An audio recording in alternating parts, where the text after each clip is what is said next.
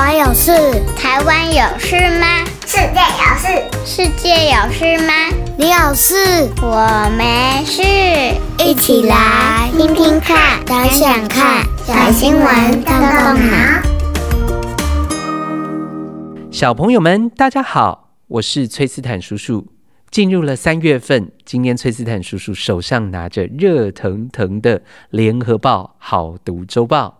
没错，又来到了我们每个月一次的国际新闻回顾，要带着小朋友们来了解更多的全球大小事。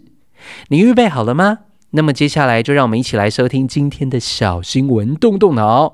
国际发生什么事？就让我们一起来看事。国际天下事，好读长知识，好读周报。今天要来看的第一则新闻跟电玩主机有关哦。小朋友，你会玩电动玩具吗？你知道有些电玩主机它不只是电玩主机，还有隐藏版的功能哦。日本呢，在今年的一月，在能登半岛发生了一场强震，这个震度有七点六级的强震，在二十四小时内造成了超过五十个人的死亡。有民众呢，就在这个强震过后发现，哎，电动玩具 Switch 居然可以被当作是行动电源来使用。只要准备好接头，就可以反向替手机来充电。所以在停电的情况下，在灾区反而能够临时派上用场。虽然官方表示他们不建议这么做，但其实也间接的证实了哦，Switch 的电玩机器确实可以替手机来充电。而除了这个另类的充电功能之外呢，哦，在过去也曾经有过一些携带型的主机，因为有内建 GPS 的定位功能，所以让灾区的民众可以找到附近持有相同装置的灾民。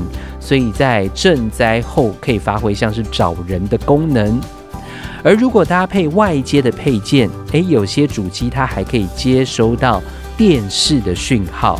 所以呢，用主机作为灾区资讯接收的工具，特别是在日本，像大部分的家庭里面都有一些游戏的主机，所以作为在灾害时资讯传递的非常重要的管道之一。另外呢，像我们刚刚讲到的这个游戏大厂任天堂哦，它就在这个灾后呢，特别提供维修服务。如果你有任天堂的主机或者是硬体的产品，都可以进行免费的维修哦。好，讲到今年一开始就不太平静，但其实像去年某一些战争到现在都还没有结束呢。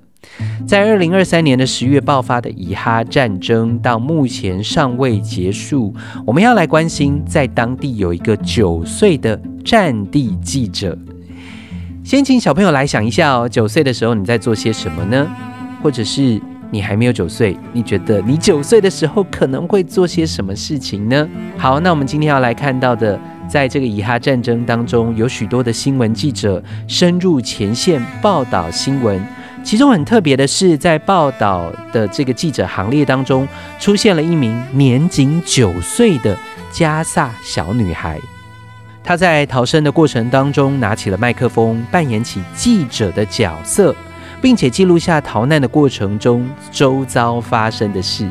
这样的报道呢，吸引了全球有六十四万名的民众来关心。九岁的巴勒斯坦小女孩，她的名字叫做贾穆斯。在这场战役当中，他和家人呐，先逃到了加萨南部的甘尤尼斯，接着又逃到了更南部，靠近与埃及边界的拉法。一路上，他使用母亲的智慧型手机录制生活周遭环境的影片，并且呢，找到机会就传送到网络上与大家来分享。他以一名小女孩的视角，分享在加萨每天面临的困境。包含呢极为有限的食品、医疗保健用品、生活必需品，而因战争被剥夺的受教育机会。透过他的报道，借由科技的传达，让全世界可以零时差的犹如亲临现场，了解战争的状况。我们真的要给这位九岁的巴勒斯坦小女孩一些鼓励。但小朋友，你知道吗？战地的记者真的是非常不容易的。根据保护记者委员会的统计，战争开始截至到去年的年底，已经至少有七十七名的记者和媒体工作者在战争中死亡。所以这个数据听起来真的是非常非常的惊人。我们真的要为这一些记者们好好的鼓励、加油一下了。来看一则轻松一点的新闻，台湾限定，我们来看一下这个叫做“乖乖文化”。这则新闻的主角可是伴随着崔斯坦叔叔还有大家的爸爸妈妈一起长大的，那就是饼干乖乖。小朋友，你有吃过乖乖吗？哦，这算是在台湾非常常见的饼干，不止在商店当中，大家会看到它的踪迹。现在很多人会在哪里看到呢？在很多的电脑主机、收银台、柜台，或者是办公室当中。为什么会在这些奇怪的地方看到它呢？哦，原来是因为啊，乖乖这款饼干对很多在这个工厂工作的人而言，有一个迷信的祈福的功能。像是许多的公司会把乖乖放在电脑主机的旁边，为的就是希望这些机器能够每一天乖乖的运作，不要有故障或者是坏掉的一天。所以这久而久之呢，也就成为了台湾独有的乖乖文化。这次呢，台湾有一间新创团队到美国参加消费性电子展的时候呢，也将乖乖文化带到了现场。一台会移动的互动商店机器人，走到哪里，哎，这个绿色乖乖就相随在哪里。所以特别在客户来之前，请这个机器人要乖乖的，希望在展览当中能够让它运作顺畅。没想到乖乖也意外的成为了另外一种台湾文化的代表物了。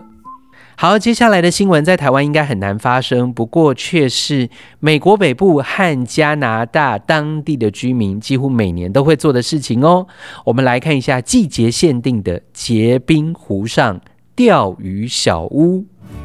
好，因为气候的关系，在美国北部和加拿大，从十二月底开始下雪的冬季，许多的河川还有湖泊都会结冰。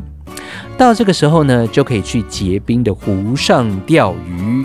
特别是当冰层的厚度超过五英寸的时候呢，就可以开始在湖面上行走哦。包括连像是雪地的摩托车也都可以开上去。许多当地人会成群结队的去湖的中心，在湖面上搭建小屋，用来钓鱼。所以，像是在加拿大安大略省的席姆科湖，每年更吸引了超过四千间的冰上小屋呢。这些冬天临时搭建的钓鱼小屋也不随便哦，有单人棚屋，也有比露营车设备还齐全的豪华小屋。所以，冰上钓鱼呢，也成为当地人享受着冬天的乐趣之一。好，你可能没有办法在冬天的湖面上钓鱼，但是小朋友在冬天还可以做哪些事情呢？不妨出去骑骑自行车吧。最后我们来看一下自行车道，各国也有不同的限定颜色哦。好，小朋友，如果你骑着自行车、脚踏车在路上的话，你有特别的留意自行车道的颜色吗？除了美观之外呢，它其实还有区分车流，还有标示引导的作用哦。好，台湾的交通部的自行车道标示规范指出，自行车道专用道的涂砖是什么颜色的？小朋友知道吗？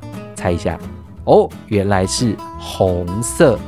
好，但是呢，与行人还有其他车辆共用的车道则因地各异，有的以白线勾勒自行车图示，有的则以蓝色的直线标示车道的路线。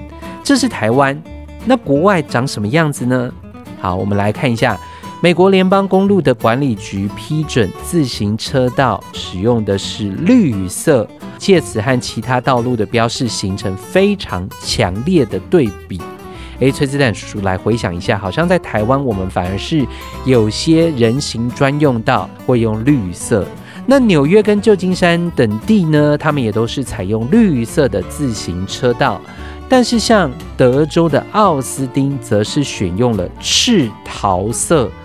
特别像是这个赤桃色的粉末，它被搅拌进混凝土当中，它不像热塑性材料容易碎裂或者是剥落，所以它可以对抗德州非常炙热的日照，大概有五年的时间。好，另外像是荷兰呢，有着全球最完善的自行车道设施，大多数自行车车道是用红色来表示。其实啊，最重要的不是颜色哦。而是自行车道能否明确的区隔汽车车道、机车车道，还有自行车车道，保障单车骑士的安全，让更多人能够骑得更舒适。好，听完了今天的新闻，小朋友有没有觉得好有趣哦？原来每一天在世界上有这么多地方发生着好有趣的事情。接下来，崔斯坦叔叔有三个动动脑小问题，邀请小朋友们一起来动动脑，想想看。第一个问题：九岁的小女孩贾慕斯在家园被摧毁的情况下被迫离开了，拍摄记录逃难的过程，使他成为一个战地的记者。小朋友，你有为自己的生活做记录的习惯吗？你都是用什么方式呢？是写日记，或者是拍影片呢？诶，可以想想看你是怎么记录生活的。第二个问题。刚刚我们提到了在台湾特有的乖乖文化，小朋友除了乖乖之外，你还可以想到台湾有哪一些传统的零食呢？好，当然崔斯坦叔叔可能会取出一些是这个品牌的名字，比如说像什么，诶，真油味啊，呃，维大利汽水啊，哦，黑松沙士啊。好，所以崔斯坦叔叔想要问问大家，当然啦，这些东西可能你能吃不能吃都没有关系，可是可以来想一下，台湾还有哪一些比较传统的零食呢？好，最后一个问题，小朋友，你有注意过家里附近的脚踏车车道吗？不妨观察看看它是怎么标示的，是用哪一种颜色呢？好，这个月的国内外新闻，小朋友不知道对于哪一则感到特别有兴趣，想要更多的了解呢？欢迎各位爸爸妈妈们跟小朋友们一起来彼此聊聊，也可以到我们的脸书的粉丝专页上面，让崔斯坦叔叔知道你对于哪一则新闻特别的感兴趣哦。再次谢谢我们的小新闻动动脑团队，还有提供我们国际新闻的联合报好读周报。台湾发生的事，世界发生的事，希望能够让更多人知道。详细的连接会放在资讯栏当中。最后，祝福大家，祝福所有的小朋友们有一个非常愉快、充实的周末。拜拜，我们下周再见喽。